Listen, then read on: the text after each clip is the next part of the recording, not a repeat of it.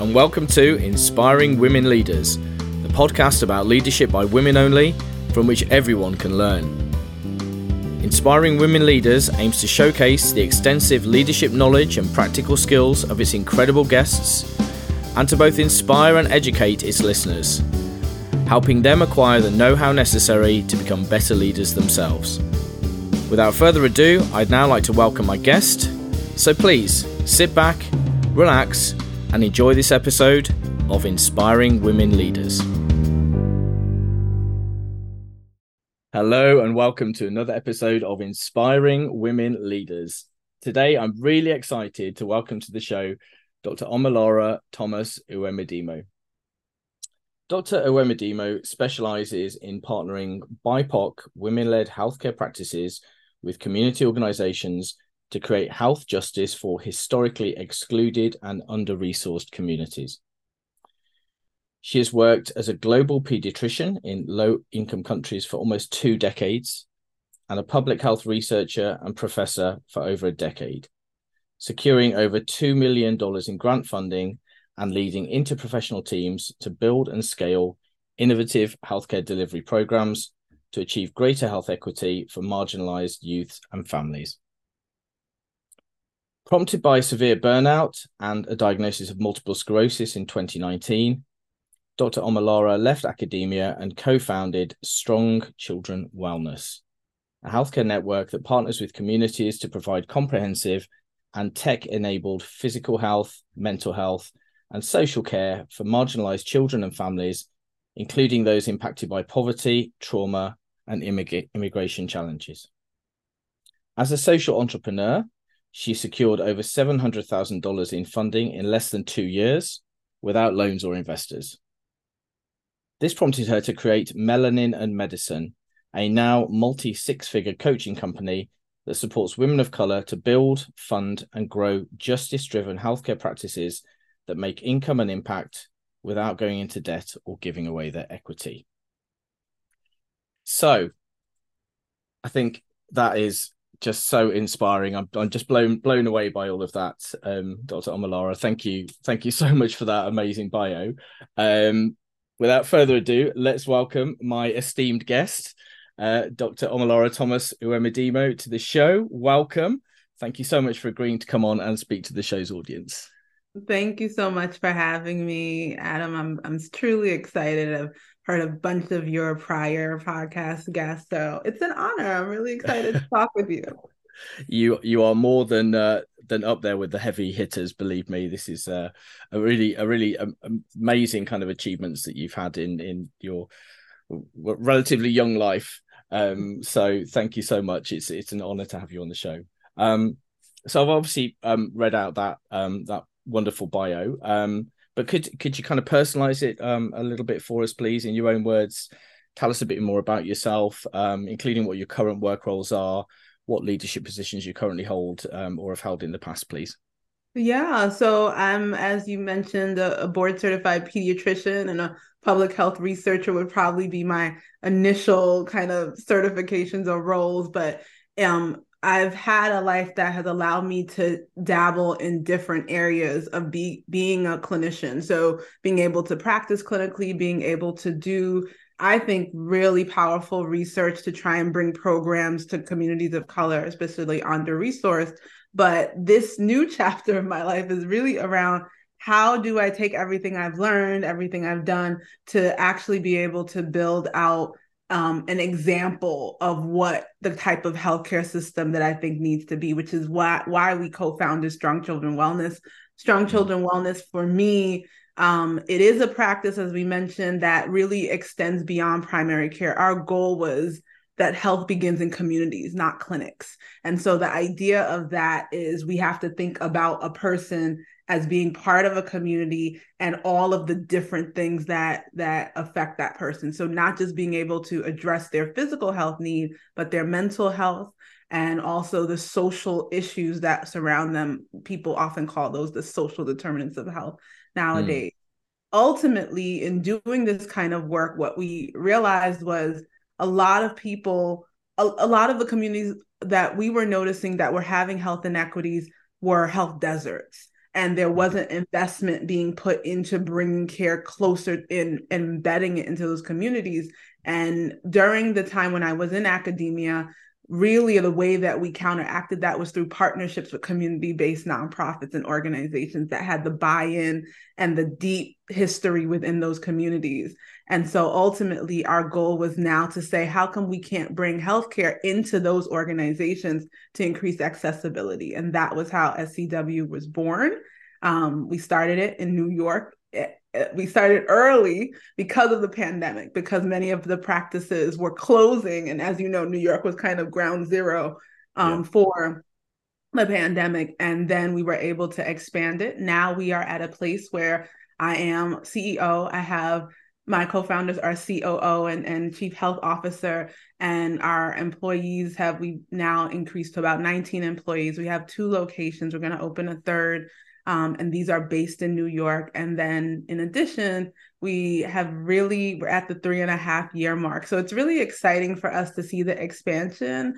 And in that, it's been really exciting for me to be able to identify other BIPOC practice owners, both men and women. We've expanded to include men as well, and being able to help them scale um, because a lot of a lot of us when we move into this we're called to serve certain communities but then when we're confronted with the financial issues of how to manage a practice and build these kind of issues we we see that maybe the per, the profit kind of supersedes the passion understandably mm-hmm. and the purpose and so my goal is to use grants and contracting and partnerships to help people tap back into being able to profitably do the purpose of what their practice is and really touch the lives that they were called to clinical medicine to touch. So that's melanin and medicine. And that's um, been exciting to have that other lens to just really be able to share knowledge,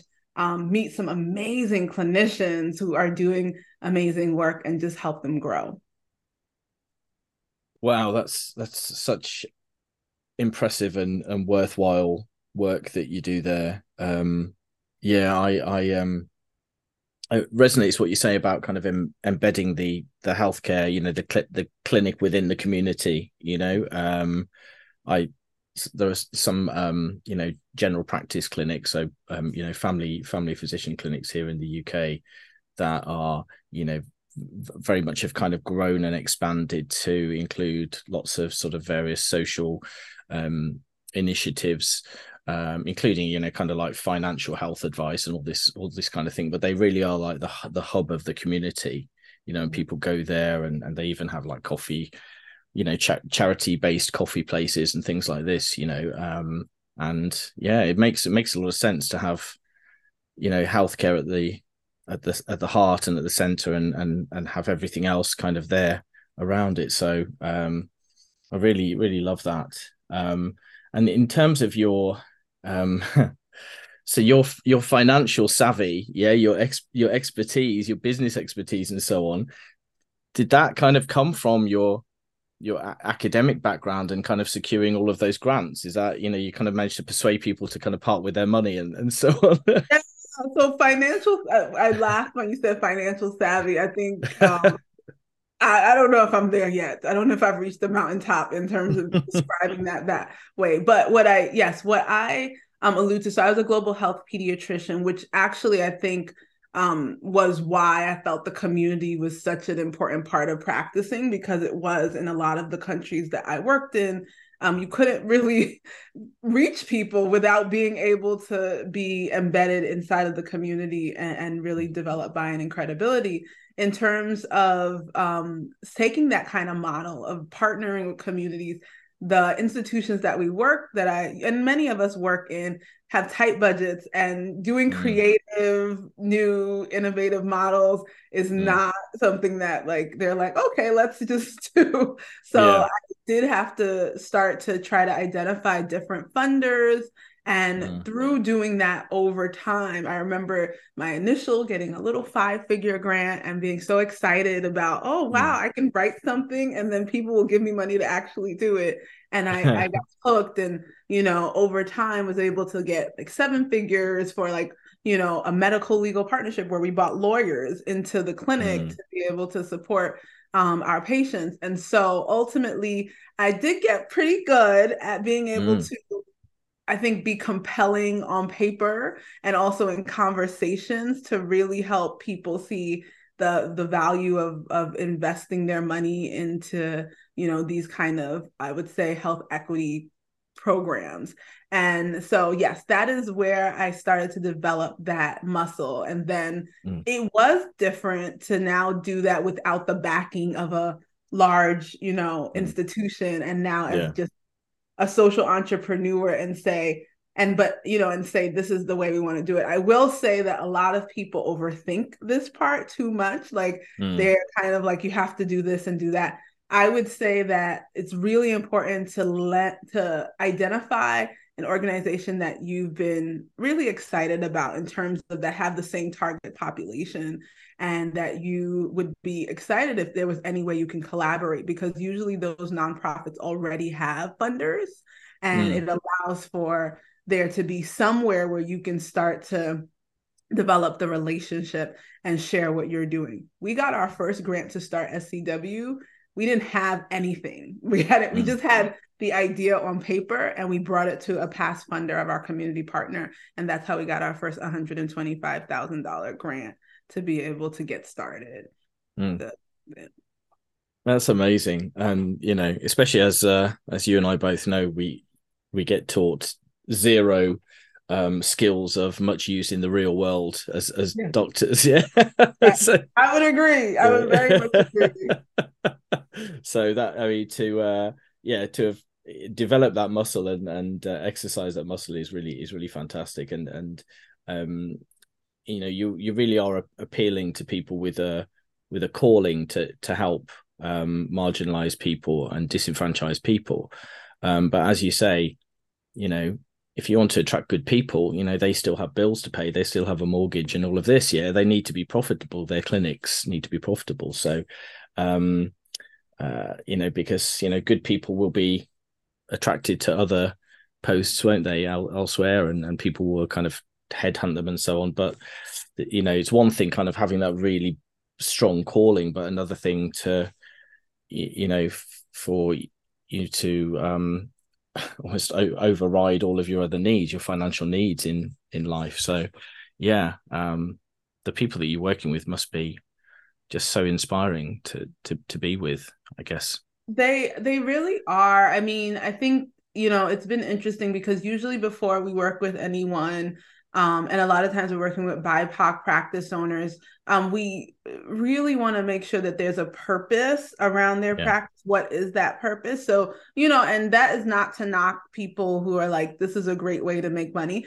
Um, because it is a, it's a, it's a, it's there's probably easier ways, but it's Yeah. prob- but it's a it is um you know opening a practice but i think that what drew myself and my partners in strong children wellness to open our practice was a collective frustration at what existed and i Mm. think the people who who connect really well and who become clients for us in melanin medicine are have that same context where they're like i was working in this field but i didn't feel like i was making the difference for XYZ population that I really want to. And so that allows for us to then say, okay, there's an underlying, this practice serves all these people, but there's this underlying purpose to really serve these people. So, for example, um, one of our owners was an, O- or is, she's still practicing, she's an OBGYN, and Mm. she was taking care of, you know, all types of women, but really wanted to have a way to take care of domestic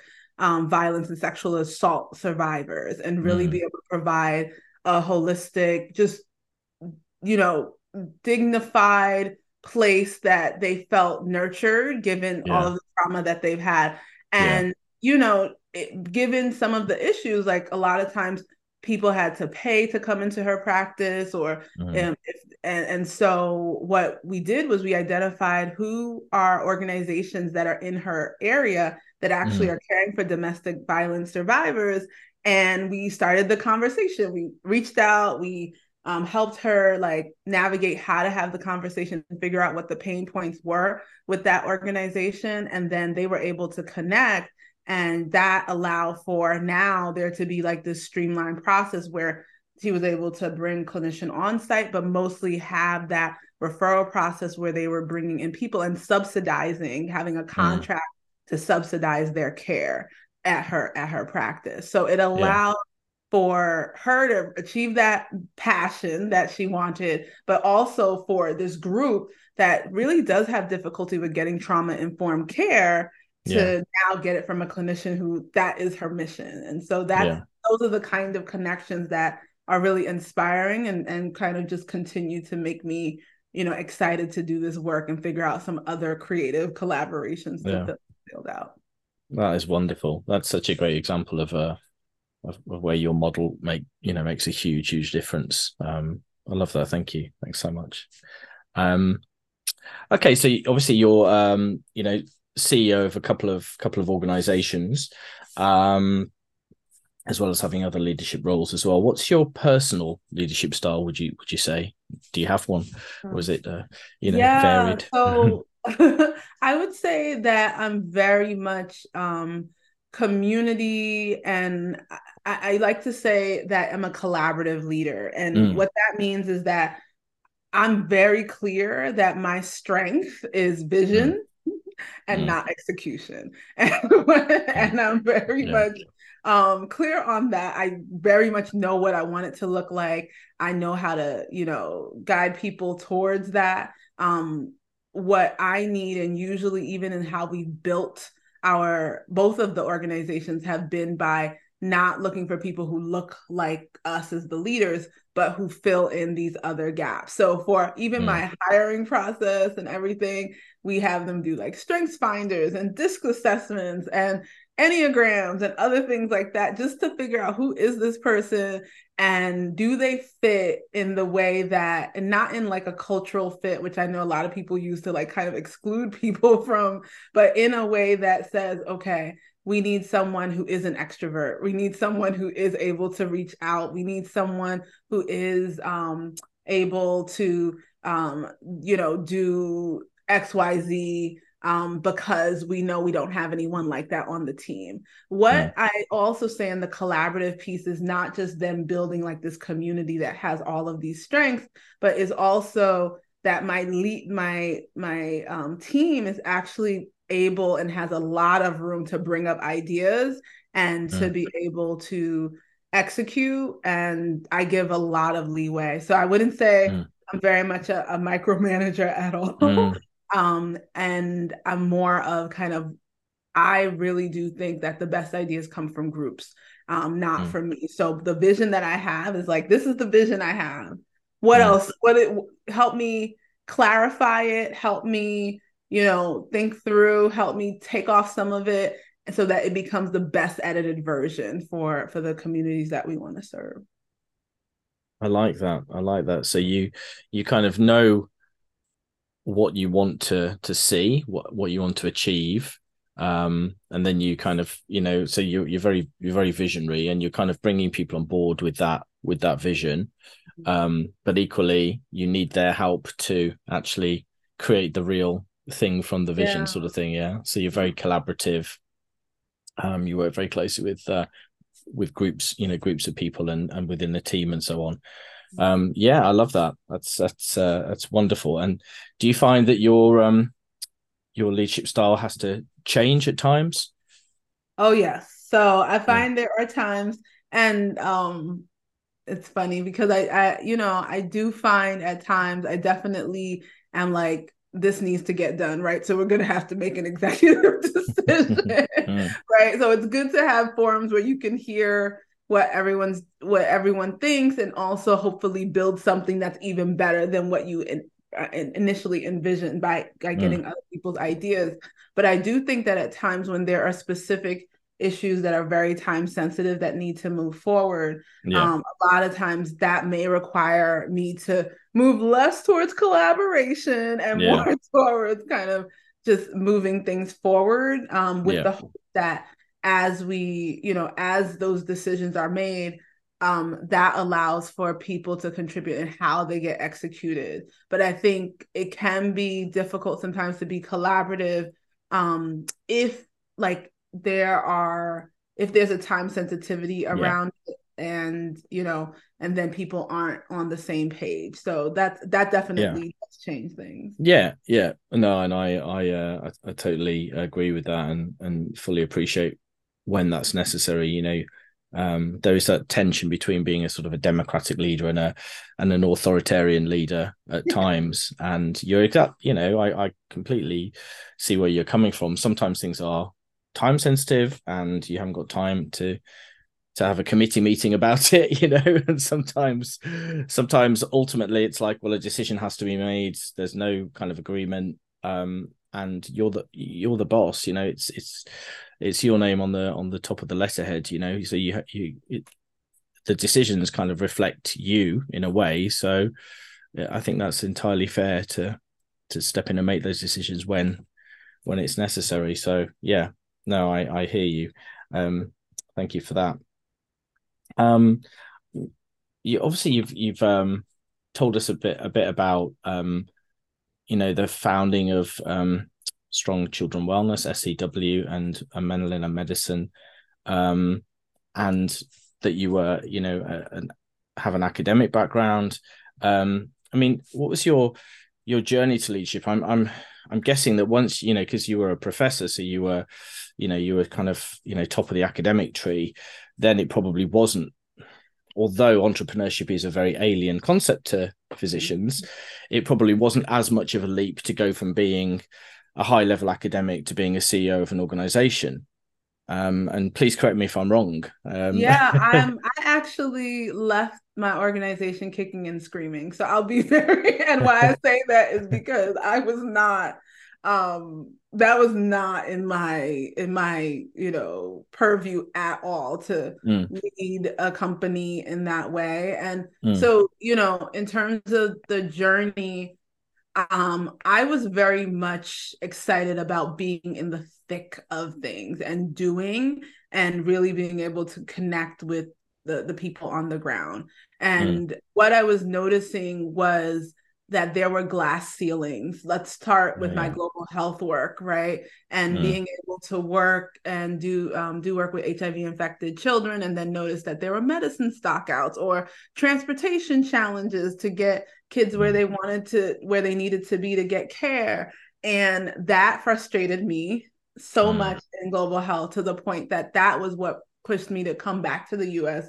and do a public health degree so I could figure out, okay, mm. what are how do you create programs? How do you health system strengthening? What are the things that you need in order to change policy? Um, and in doing that i really got excited. I did an mph and got excited in research because but not research um, I, I call it's called uh, implementation science research. So mm-hmm. research that allows for you to create a program and do something and then evaluate what's okay. how is it affecting people and that was really exciting so i ended up doing research i ended up um, running a global health program so founding one that would train other doctors to be able to learn mm. how to practice and also seeing patients and teaching at a public health school as an associate professor and um, as you may imagine i got burnt out from mm. that um, mm. and uh, you know ultimately ended up ended up leaving clinical for a little bit um, only to fill that up with doing more advocacy and public health work mm. and that's when i ended up hospitalized and so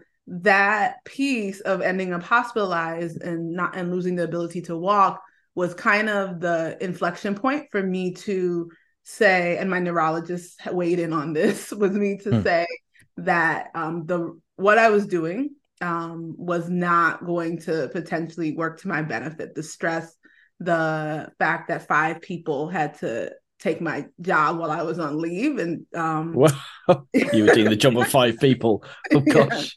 And um, and so ultimately, I needed to make a decision, and I think what that decision was that I actually needed support and you know given and you know i understand kind of how institutions are and so given i guess financial issues or whatever I wasn't able to get that kind of support that I needed. And so um, I almost did a tour, I think, around my academic institution because I knew what I wanted to do, which was build a model that looked like Strong Children.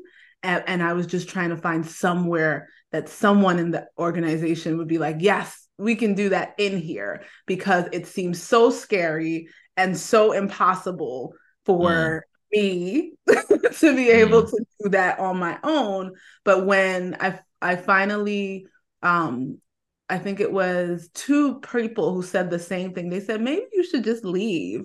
Um, and, and then I was like, okay, okay, God, I think you're telling me something.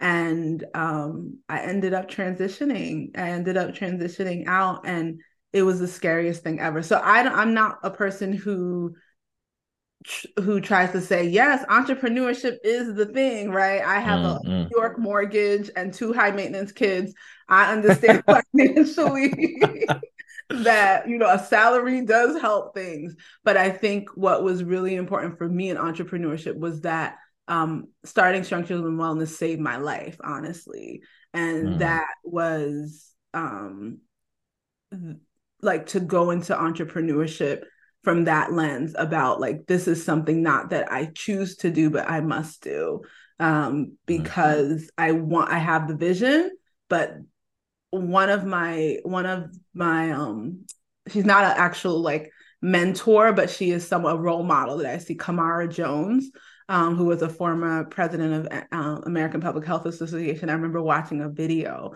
and she's a, a racism, anti-racism advocate, and she mentioned how she doesn't change her agenda when things like show up. She changes her venue. So you don't change the vision, just change the venue. And that was kind of what I I think I decided to do when moving into entrepreneurship. Interesting. Interesting. So so um initially it's it's so it's if I kind of go um, sort of chronologically, you you did the um, the kind of traditional route of you know residency and then kind of becoming board certified attending and so on in, in pediatrics and then you, you went and worked overseas. Is that is that right? Yeah, yeah. i didn't even um, i finished residency and went straight to africa. Right okay okay. So you were you were attending uh, over, over there. Yeah um and then it's because you wanted to know more about how to kind of get traction for the programs that you wanted to run mm. um, and get you know effective treatment for your patients that you went and did the masters of public health and yeah. and and then you kind of um, you know you became a assistant professor and you were actually setting up your own program but you would uh, if you were doing the, it took five people to kind of take on your roles when you went off off with your illness. Yeah. you were doing you were doing a lot of stuff. Obviously you were you know you, yeah yeah you were it was the writing was on the wall uh, you know vis-a-vis burnout and you know and getting some kind of stress related illness. Yeah. um and if you'd stayed within your institution you'd have been pulled in lots of different directions i, I i'm sensing um, as well as um, wanting to run a program like Strong Children's Wellness under the auspices of the organization, where you'd have been like an intrapreneur rather yeah. than an entrepreneur, right? But you'd have still had your academic responsibilities to take care of and your students and yada yada. So it would have, I mean, you know, I, I myself know how um how much of a toll it takes uh kind of setting up your own business and you know you know doing other things like like having a podcast and and, and so on on the side. Um to think to even kind of consider doing this and having a full-time job would just fill me with absolute dread. Um because yeah I've been there as a startup you know I am I'm really still a startup. Um so so you you, you know you went from being someone who sounds like you weren't delegating a lot you were doing lots of things yourself within your um, academic setting, right? Say that again, um, Adam. Thank yeah. you. that is the message that needs yeah. to be heard. Yeah. delegate, delegate, delegate. Um, and then obviously, you know, so then it, you know, some people were saying to you, uh, well, you know, uh, look, you know, you can you can do this as a as a standalone thing in the kind of like you know non-academic setting setting up yourself and um and that then at, least kind of um alleviated some of the responsibilities yeah, from the think, academic side yeah yeah i think the yeah. biggest piece also were the fact that i found two people who were as crazy as me right who were kind of like, yeah this sounds reasonable which it clearly yeah. was not i mean it was like yeah, we're going to take our healthcare and bring it into these community organizations, even though we really haven't seen that happen. And mm. you know, and and then talking to an organization who was willing to be like, yes, let's do that. So yeah. I think there were many pieces to this puzzle, um, but that included uh, also having some kind of validation from others that would yeah. be able to like make this happen right yeah. before yeah. being able to step out um and then being able to actually secure like a funder who was willing to also pour into that it was a perfect you know storm a little bit. Yeah. Yeah but that's the thing you know you are a visionary and you are um innovative and creative and and you know you you weren't gonna let a a little thing like it's never been done before uh, stop you from doing it right? So that's why you're on my show because you're an absolute huge inspiration. So um no i mean gosh on behalf of the community the, the, many communities and thousands of people that you've helped you know it's uh that's amazing. Thank you so much. Um so i mean you mentioned you mentioned um um Camara Jones but she was more of a role model to you. Were there any any people um on this journey um either you know kind of through the residency or post um, uh, becoming an attending or while you were in academia, you know, male or female, that that helped you rise? You know, I mean, you mentioned glass ceilings before. You know, sometimes we do need a bit of help, kind of smashing through those glass ceilings. Were there anyone that you'd like to mention?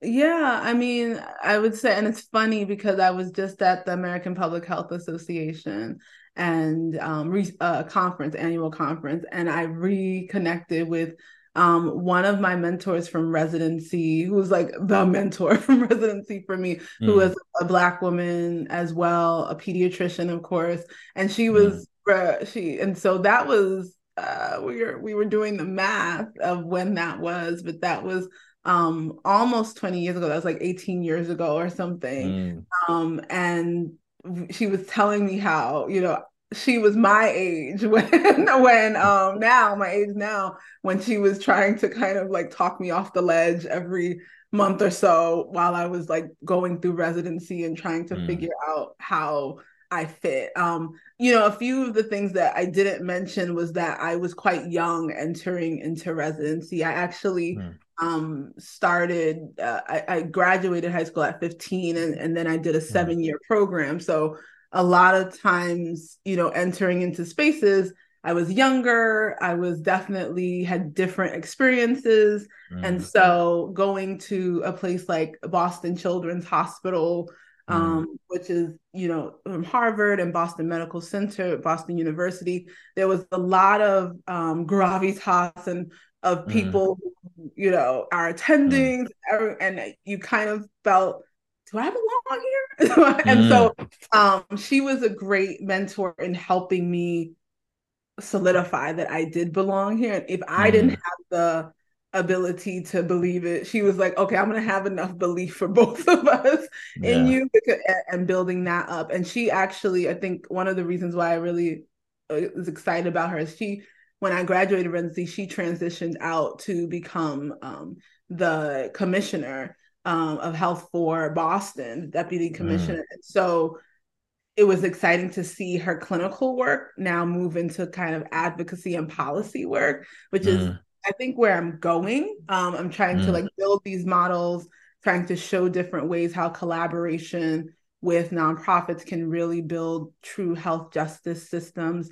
And my goal is how do we get that funded? How do we get that paid mm. for through insurance um, or you know something else that we can use i know insurance is in america actually is really just difficult it's a huge mm-hmm. barrier but how do we figure out ways to scale this kind of work nationally and do that and i think that's really been really exciting as a mentor Um, Dr. Lauren Smith is her name. Um, and a- another mentor that I, I would say that has been really important to me in particular has been um, one of the first. So, Tracy Donnelly, who is the community organization CEO that actually we started Strong Children Wellness with the Child Center of New York.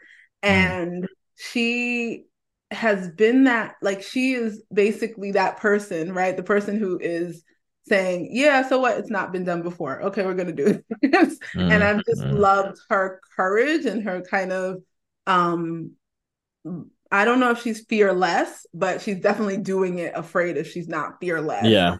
And, yeah um, being able to see women in particular show up in that way has mm. been really exciting. I think um, who aren't kind of people pleasers and other things that we've like attributed to you know certain genders to be able to do to be nice and loved and cared for that they've been able to move past that and just still be wonderful people and i'm trying to like hit that balance hopefully as well yeah, yeah.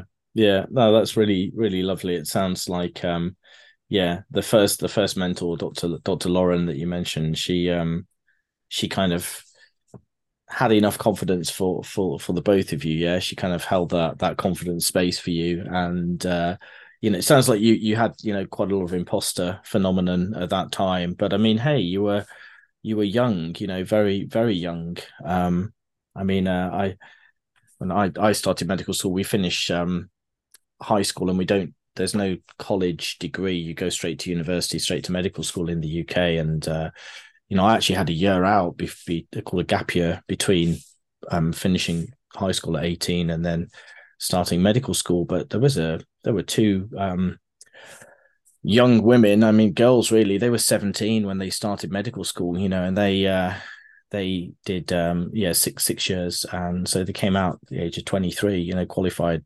doctors. And it's like as you say you know there's there's sort of life experience that's a bit lacking there and you know kind of confidence and and so on. It's uh it is it's really tough. So you know thank thank goodness for um for her kind of keeping you going to talking off the ledge you said every month pretty much. Yeah. I mean, I was when I entered. It was when did I enter? I was it was 2004 when I entered in June of July mm. of 2004, mm. and I was 22 years old in residency, mm. and yeah.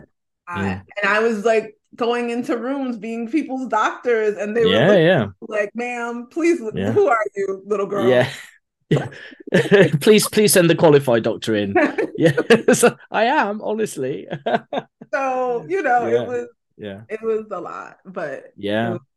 but you know without without her kind of like you know um you know consistently encouraging you um you know you wouldn't have been able to do these amazing amazing things um that you're doing now. So so that's wonderful. Um and i know what you mean about sometimes sort of being in places where the the people around you the senior people around you are quite intimidating. Um I used to do a bit of um, um, tutoring and um, facilitating group um, medical legal um, discussions for um, fourth year med students at Cambridge.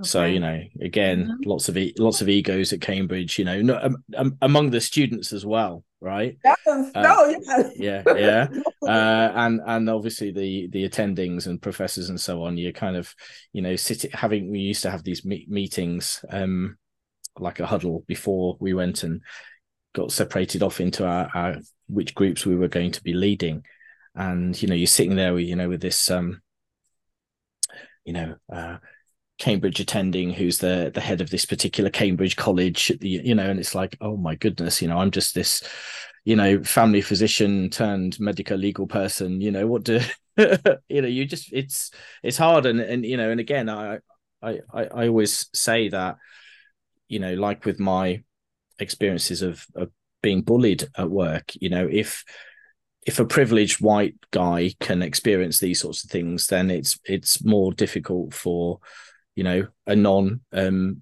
non male non non white person to kind of um you know kind of face these things so i mean genuinely um you know you you're so impressive. that's that's all I have to say. You're very you're very very impressive. Thank you. um, so I mean, um, you know, I think you've you've kind of um, gone through you know some some challenges which were um, maybe more kind of like some this sounds like some mindset stuff and some you know kind of skill stuff like business and and kind of you know you know knowing um, logistics about things and how you know how organizations are run you know all these all of these things that you had to learn. Um, but did you ever kind of face any other um, challenges in in the workplace from people any kind of discrimination or or harassment or any anything like that um, yeah. that you're happy to talk about you don't have to but if you're happy to no i mean uh, yes um, many times um, i yeah. think I think one of the things that, you know, I was thinking about this uh, a lot, and I think ultimately it's very interesting because people often use the word microaggressions when they mm. talk about things that aren't kind of the, you know, expletive like name calling that is really yeah. in face. Now, I will yeah. say I, I I have had that. I had um, a few experiences that mostly were during residency where, you mm. know, I was assumed to be the housekeeping staff or the yep. even with my white coat and my stethoscope, you know, food staff or um when I actually got spit on um during one of my like coming in and I wasn't the doctor who they wanted to see. I've had yeah. those, but I think ultimately there also has been most the the most difficult part has been having kind of this under the radar little like doubt that yep. shows up, um, whether it be well taking care of patients, um, nurses maybe asking my colleague, "Hey, is this like? Do you agree with this order?" and everything, like asking, you know, that or people as I come into the room as an attending, right, yep. and looking at the white medical student who is next to me and patients assuming that that man there is the attending and I am not to make the decision. Yeah. So those undercurrents I think have been the most um difficult to navigate just because they're under the radar and you can assume sometimes you're like am i overthinking this or mm. and i like to say that i don't use the word microaggressions anymore because it centers the person who is doing harm and not the person who is experiencing it because there's nothing micro about the impact of those yeah. experiences yeah um, and so ultimately, I kind of like, I'm like, is this conscious racism? Is this subconscious racism? But I think um, I would say that there aren't specific things. I would say that it's just been being able to um, call out what is what I'm feeling when I'm in those spaces where before I used to take it in and question myself. And mm. instead, I think now I'm kind of like, so why do you think that? Like, you know, tell me. Yeah. I, um, I learned in a leadership fellowship program that I did with Robert Wood Johnson Foundation about these three, like we call them TED questions. Tell me, explain, um, describe. And that has allowed for me to have people like put, you know, their put put themselves like let me know what's happening right you know yeah. tell me why that happened why did you assume that or tell me yeah. you know and and that has been a way for not only to like you know me to kind of hear what's happening but also i think in some way to help people have more self-awareness about how they're showing up in the world and what that can do to yeah. to others. Um and yeah. so yeah that's that's you know a little well thank you. Thanks for so so much for sharing that. Thanks for having the you know um the courage and, and honesty to share that. I appreciate it. And and your um you know the way you've kind of um, navigated those things i think is is really the best the best way of doing it. But i, I just uh, you know want to pick up on on your point about microaggressions and and really agree with you. And you've made you've made me um, see it see it uh, from a different angle now. And i i'm really grateful to you for that. Uh, I did tell you before we start recording that I will. I just learn. I learn from my um my guests, and uh, I mean, yeah, I mean, my, microaggressions. It's it's it it uh, it it, redu- it sort of reduces the responsibility of the perpetrator, mm-hmm. but diminishes the effect on the recipient, mm-hmm. doesn't it? Right. Using that that term, that's that's a, a, an absolutely fascinating and wholly accurate point. I think. Um, you know, we we we use that in the same kind of breath as saying "death by a thousand cuts." Yeah, you know, um, and as if as if they're just like little little nicks that are just you know mm. bleeding a few a few drops but actually the the the impact of a you know quote unquote microaggression uh, can be more like a you know a, a, gaping wound across the abdomen or something can't it than a little a little cut yeah um and and and it's just got me kind of just got me thinking about about things like uh the term casual racism you know um and i get why it's you know what's called casual racism it's just something that people just are quite blasé about just say without even thinking yeah. you know but the impact there's nothing casual about the impact on the on the recipient so um and i think what's what's really um really hit me is that you know not only were these things being said to you. And and you know again you know i have never been as a as a as a white man um walking around the wards or clinics or whatever never been called nurse or or you know the the domestic or you know whatever. Um my wife who's a woman of color who's an attending surgeon has definitely been called nurse. She's definitely experienced that thing where the the white male junior doctor or even medical student you know, has been called the doctor and been spoken to, and, and she has not been looked at or addressed. Uh, so I've I've I've heard it kind of vicariously through through my wife. Um, but for you to have that and then to compound it by you going away and and you know second guessing yourself and questioning yourself mm-hmm. and saying oh well is it is it is it my fault? There's absolutely nothing in it that is your fault you know? And... i remember so many things i remember okay maybe i should wear my glasses more. Maybe i should put my hair i re- like these things i just remember i need to make sure i have my white coat on. All of these things i do remember early on in residency just what am i doing that's making people not see me as a physician and like going inward you know that was very prevalent during that and and ultimately completely futile because yeah. yeah, yeah, like you can't you can't make yourself any less female you yeah. can't make yourself any less black yeah mm-hmm. those are the things those are the two characteristics that people are using to demean you yeah yeah, yeah?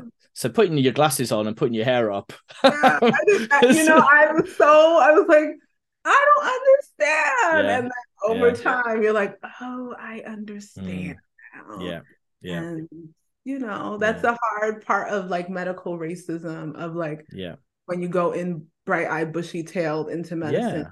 like i just want to take care of people and help people and you're realizing all of these multi layered challenges and mm. it's, it's almost like it's this um it's a shock honestly. Yeah. i don't think and i think now so not so much because yeah. we are definitely much more vocal about it. But back then my my senior, you know, they weren't talking about like this as vocally as now you can no. read articles about how this has happened or listen yeah, to podcasts yeah. where people are talking about mm. yes this is but back then everyone's like kind of put your head down just do it or if you experience it it's okay you just got to ignore it and just keep going um mm. and you know so it did make it i didn't have out, a lot of outlets to be like oh that's what this is yeah. you know yeah, yeah.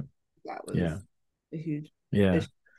yeah it's and you know and as you say you were kind of bright-eyed and bushy-tailed you were idealistic you know um and and it you know to have that that sort of bubble burst you know is a is a, is another is another insult it's another trauma yeah um to bring you know bring you down to down to earth with a great big crash. This is actually what people are like.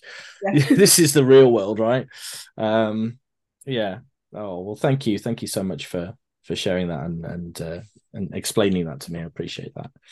Um, I think you know that that advice is going to be really helpful for um um for the listeners. But do you have any other advice on how to become a strong and kind leader? I, I look at you and I, I, I see someone who has you know been through so much. You know, not not not only from um, the perspective of what we've just discussed, but also, you know, from your your clinical journey to your academic journey to your entrepreneurial journey. You know, it takes a strong person and a, and a you know and a brave person to kind of also make that, as you say, make that leap from uh, the security and safety of a regular salaried income to all of a sudden ah, I'm going, to be an entrepreneur and I've got bills to pay. I've got to make this work um you know that kind of that kind of stress. So i think you're very very strong but um you know where where before you were talking about your your mentors and i think i i, I forgot to say um is uh especially i think it was the second the second mentor you were you were talking about. Sorry i've forgotten her name. Um Finally. that's right yeah but you, you um what you're describing with her approach is simply that she's an assertive person mm-hmm. right mm-hmm. so you, you know um that you you talk about you know not not having that sort of stereo stereotypical stereotypical female traits and female characteristics of being you know kind of like you know loving and caring and you know kind of all you you can be loving loving and caring but still be i'm i'm not going to take this you know yeah. bs from from you um you know these are my boundaries and you know i'm going to maintain them and uh and you know be that's you know as you say the the perception and this comes up all the time is the perception of an assertive woman is that woman is a you know mm. b-i-t-c-h yeah? Mm-hmm. if a woman is assertive she's not assertive she's aggressive. Aggressive right? yeah. aggressive. yeah. yeah. Yeah. Um but that's i'm sorry that's just you know men saying that. And women who are like men because there are there are some of those out there you know and you look at workplace bullying and two two thirds of um, bullying against women in the workplace is from other women you know? So there's there's plenty of that that goes on. Um but you know it's it's you simply being assertive um and being strong and being kind i think they're all entirely entirely compatible. Um so how would you advise the listeners to you know kind of cultivate that strength and that kindness um, yeah. on their leadership journey so i think there are two pieces to this especially for clinicians like i think the first thing that really changed the game for me um, in terms of being able as from a clinician perspective then i'll talk about personal but from a mm. clinician perspective was not seeing not seeing the people who I were, you know, I had the opportunity to engage with in a clinical encounter as patients, but as people. And mm. I think this was really important. I think I was taught that they are patients, right? That they have problems and you're there to fix them, right? But I wasn't thought that they are people who have wealth of like knowledge and expertise and other things that they can bring light to. And so mm. I think when I started adopting that as a clinician, one, my patients um, connected more with me. And mm. then two, and and saw me more authentically and were able to, to disclose more, which meant that we could create a plan that actually could work for mm. them and get mm. better outcomes. But also it allowed for me to learn so much more in those encounters um, that no medical school was teaching me, no residency was teaching me, but how yeah. to really engage. Um, and it's the part that I miss the most. I'm not, I don't practice now. I stopped practicing in um, the end of 2021 um, to really pursue a lot of this work and, and really, you know, move into policy work. But it's the part that brought me into medicine, which is a lot of some people go into it because they like the science or people like the procedures or other things. Mm. For me, it was always the relationships. And I was like, mm. okay, I'll I'll learn this other stuff, but I get to like sit here and watch kids and look at and talk to their moms and just like be someone that could be a resource. Um, so that's for the clinical side. For the personal side, I think there's four pieces that have been really important for me. One is the vision and just being able to really say what is my why and understand mm. that it's okay if that changes. Um, I feel like every five to seven years, there's like a reinvention of, yeah, I thought that was my why, but this is my why. Um, so that, like, that that's fine. that's okay, right? Yeah. being okay with that, being okay to have an evolving vision and not saying, oh, I, I, you know, I can't do that. I think the second piece of this personally was knowing my values and I did an exercise where I got to write down my values and you know kept struggling because it's like the top 5 and and um and having that has been so helpful because it's helped me to make decisions so much easier like mm. this is not helping this this is not bringing me towards this value at all so that's mm. a clear no like um i think the third thing was um be, being able to have a village right and learning mm. what you said to delegate. Right? Yeah, delegate, delegate, delegate. And that yeah. village is from a personal standpoint of recognizing that there were people who were like, "Do you need help?" that I was just ignoring, and yeah. recognizing that people once they see you kind of doing everything, like I guess she can do it all by herself, and are more reluctant to even ask. And so, being able to um, unlearn what medicine teaches us, which I think is like lone wolf syndrome. Like I have the answer and I can do this to being able to delegate and and have a village. And the last thing is a voice, which I think I'm still working on. Mm. I think um, you know, I love to write. I like writing rather than a verbal voice. I feel more comfortable there. Mm. But I think being able to know that you have a particular story and you have a particular lens and um, that is that is important for people to know about um, because mm. other people resonate with it. Um, I have over my entrepreneurial life um, now have recognized that just sharing kind of what I'm feeling, how I'm navigating certain issues as a Black woman, second gen immigrant in the US, um, has resonated with a lot of people. And then I'm finding out like it's inspiring people to do things. And so I think not underestimating your voice and being able to figure out how your voice can can come through um mm-hmm. you know it mm-hmm. doesn't have to be social media it can be you know through partnering with certain organizations and being able to do mentoring or doing talks. I just finished mm. a talk with a, a, organization talking to high schoolers and mm. um and you know just sharing. They just wanted to know my story and how i did certain things right? So it's just not being afraid of sharing your voice. So i would say those yeah. things the vision values the voice in your village. I absolutely love that. Yeah. And i'm i'm sure that's intentionally for four v's right um, I love alliteration. So, yeah, Can't yeah. It. Can't get it. Your four four V model. So so clinically becoming becoming stronger and kinder for you the center of it was um remembering that patients are, are people um that you're you're dealing with people not just patients with with problems um and i i wholeheartedly resonate with that i um uh, you know try to talk about kind of communication skills and challenging conversations with um some of the doctors and um med students i work with you know, it used to be very much like it's the doctor patient relationship, you know, it's very kind of paternalistic and, you know, the doctor says this and, and then it seemed like the pendulum swung the other way and it became really patient centered and the doctor's just like the, you know, the prescription writer in this whole scenario. Right. And, um, but ultimately, you know, in both, both of those models, it's just a human human interaction isn't it? It's a human human relationship.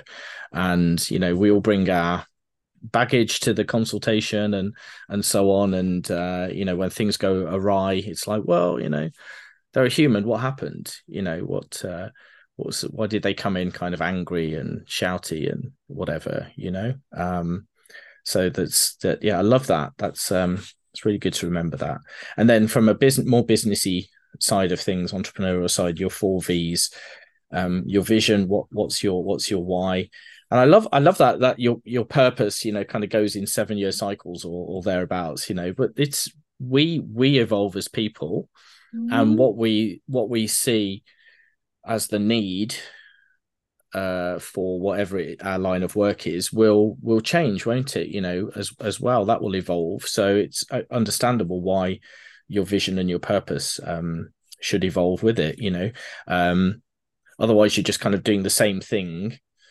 um, but to a different, you know, group of people or a different community, which has evolved, and then you're not going to get the results because you're just trying to do the same thing you were doing in their iteration from seven years ago, right?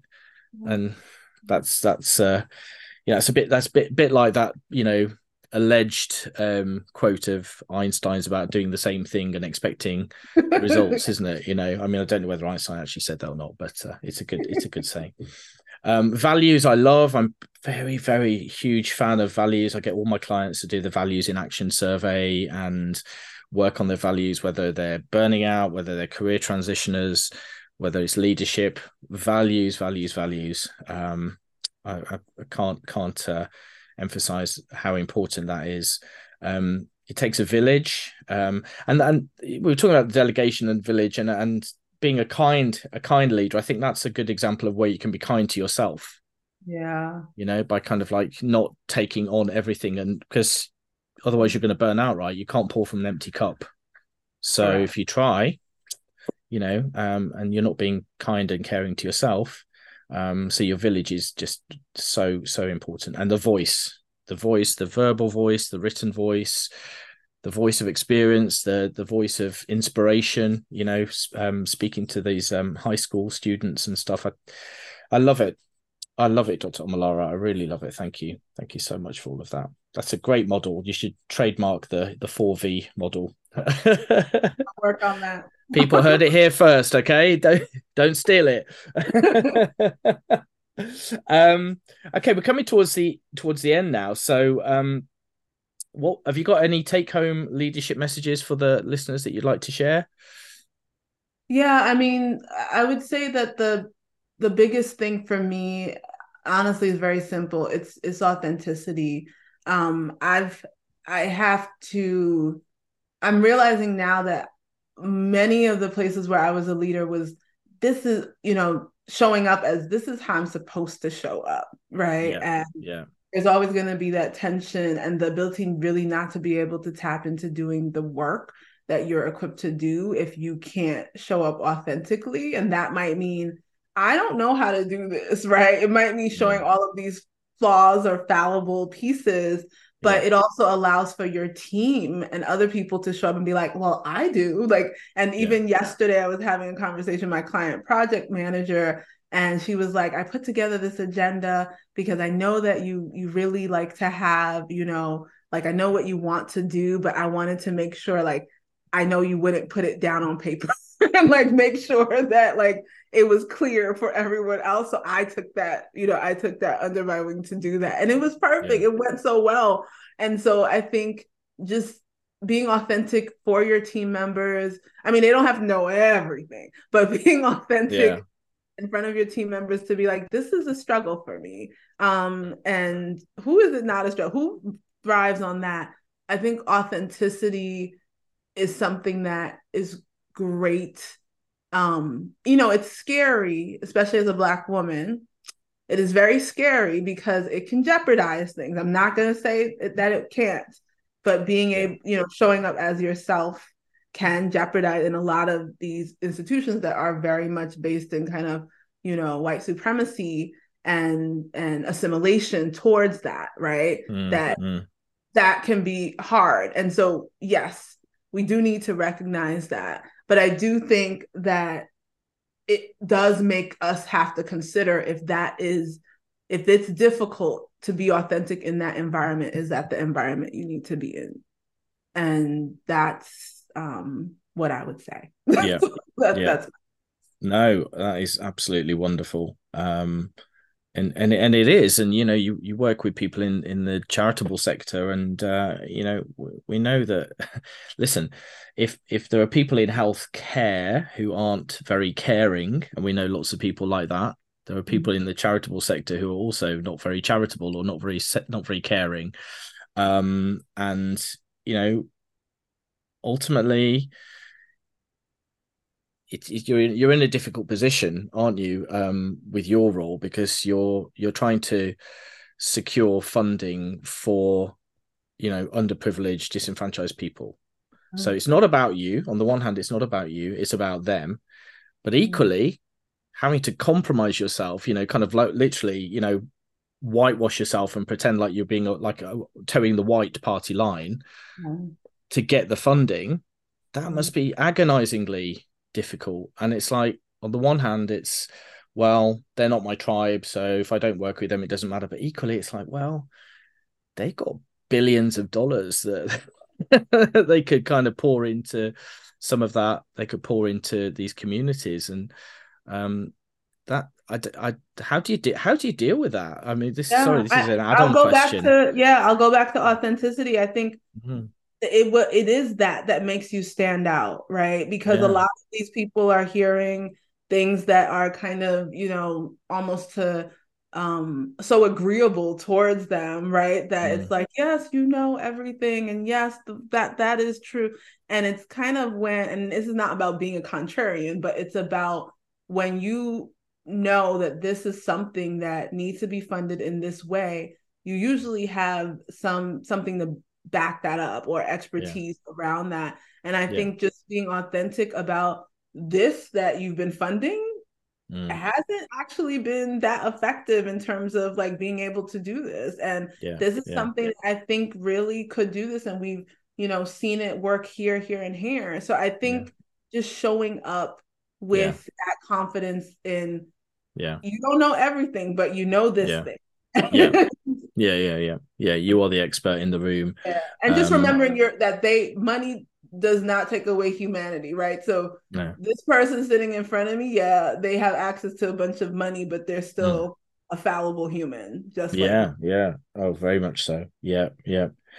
Um, no, that's that's that's really helpful. Thank you. Um, okay, yeah. So, um, time for you to to share and, and, promote something that you're you're working on at the moment. Um, is there anything that you're really excited about at the moment that you'd like to tell us about, and maybe people could get get involved?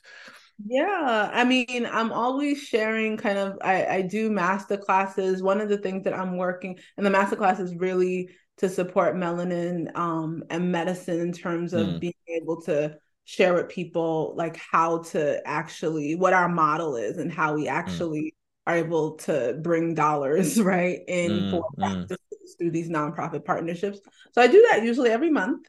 Um, but this month I'm actually doing a strategic advisory, or I should say in December, um, where it's going to be financial operations and then myself talking about how to position your practices to get grants and um, and uh, contracts. And it's not just me this time. So I'll be having a financial expert to talk about like what needs to be in place.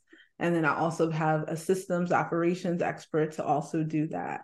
But I oh, think, wow. you know, yeah. so it's going to be exciting. That's December 14th. But any, mm. but I will be sharing that. That um, actually will be on our quick links. So um, we have a quick link, such as bit.ly, bit.ly forward slash melanin and medicine. Um, and so you follow me on Instagram, follow me on LinkedIn, uh, you'll be mm-hmm. able to see that link as well.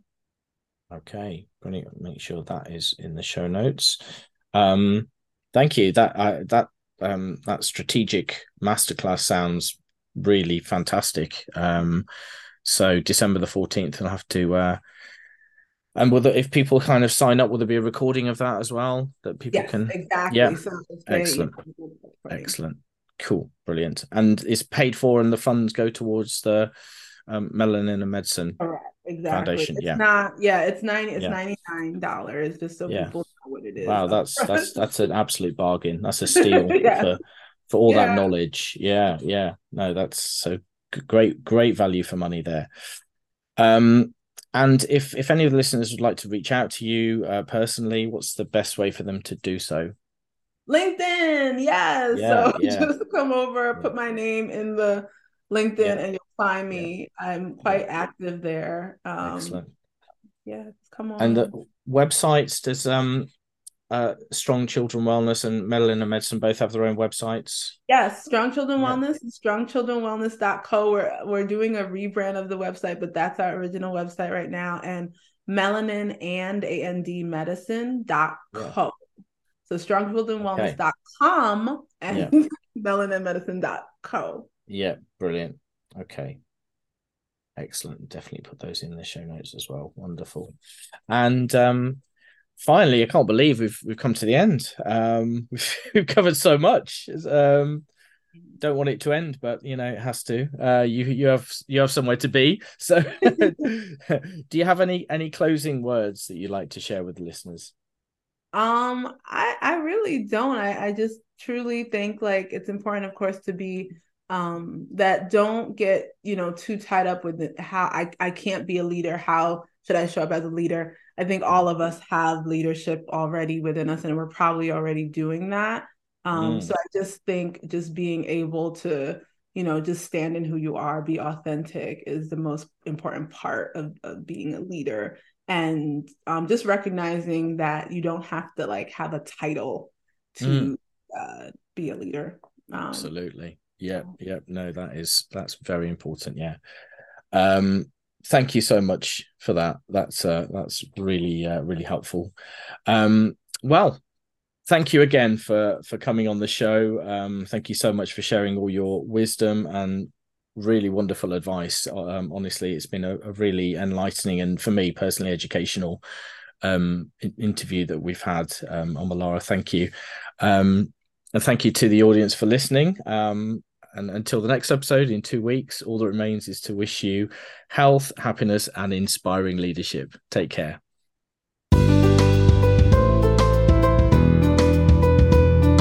Thank you so much for joining me and my guest on the Inspiring Women Leaders podcast today. I really hope you enjoyed listening to the episode as much as I enjoyed recording it. If you did, please download the show and leave it a rating and a review so that together we can share the amazing lessons we've learned from my guests with listeners far and wide and help as many aspiring leaders as possible. Most of my podcasts will also be uploaded to my YouTube channel, Dr. Adam, Physician Coach so please check out my channel there and hopefully you'll find some videos on similar topics to watch and enjoy. Finally, I have some exciting new group coaching programs and a membership scheme in the pipeline. So please keep a regular eye on my website www.dradamharrison or one word.com. That's www.dradamharrison.com for updates. Thank you again for your time today and please join me next time, two weeks from now, on alternate Wednesdays, for another brilliant episode of Inspiring Women Leaders.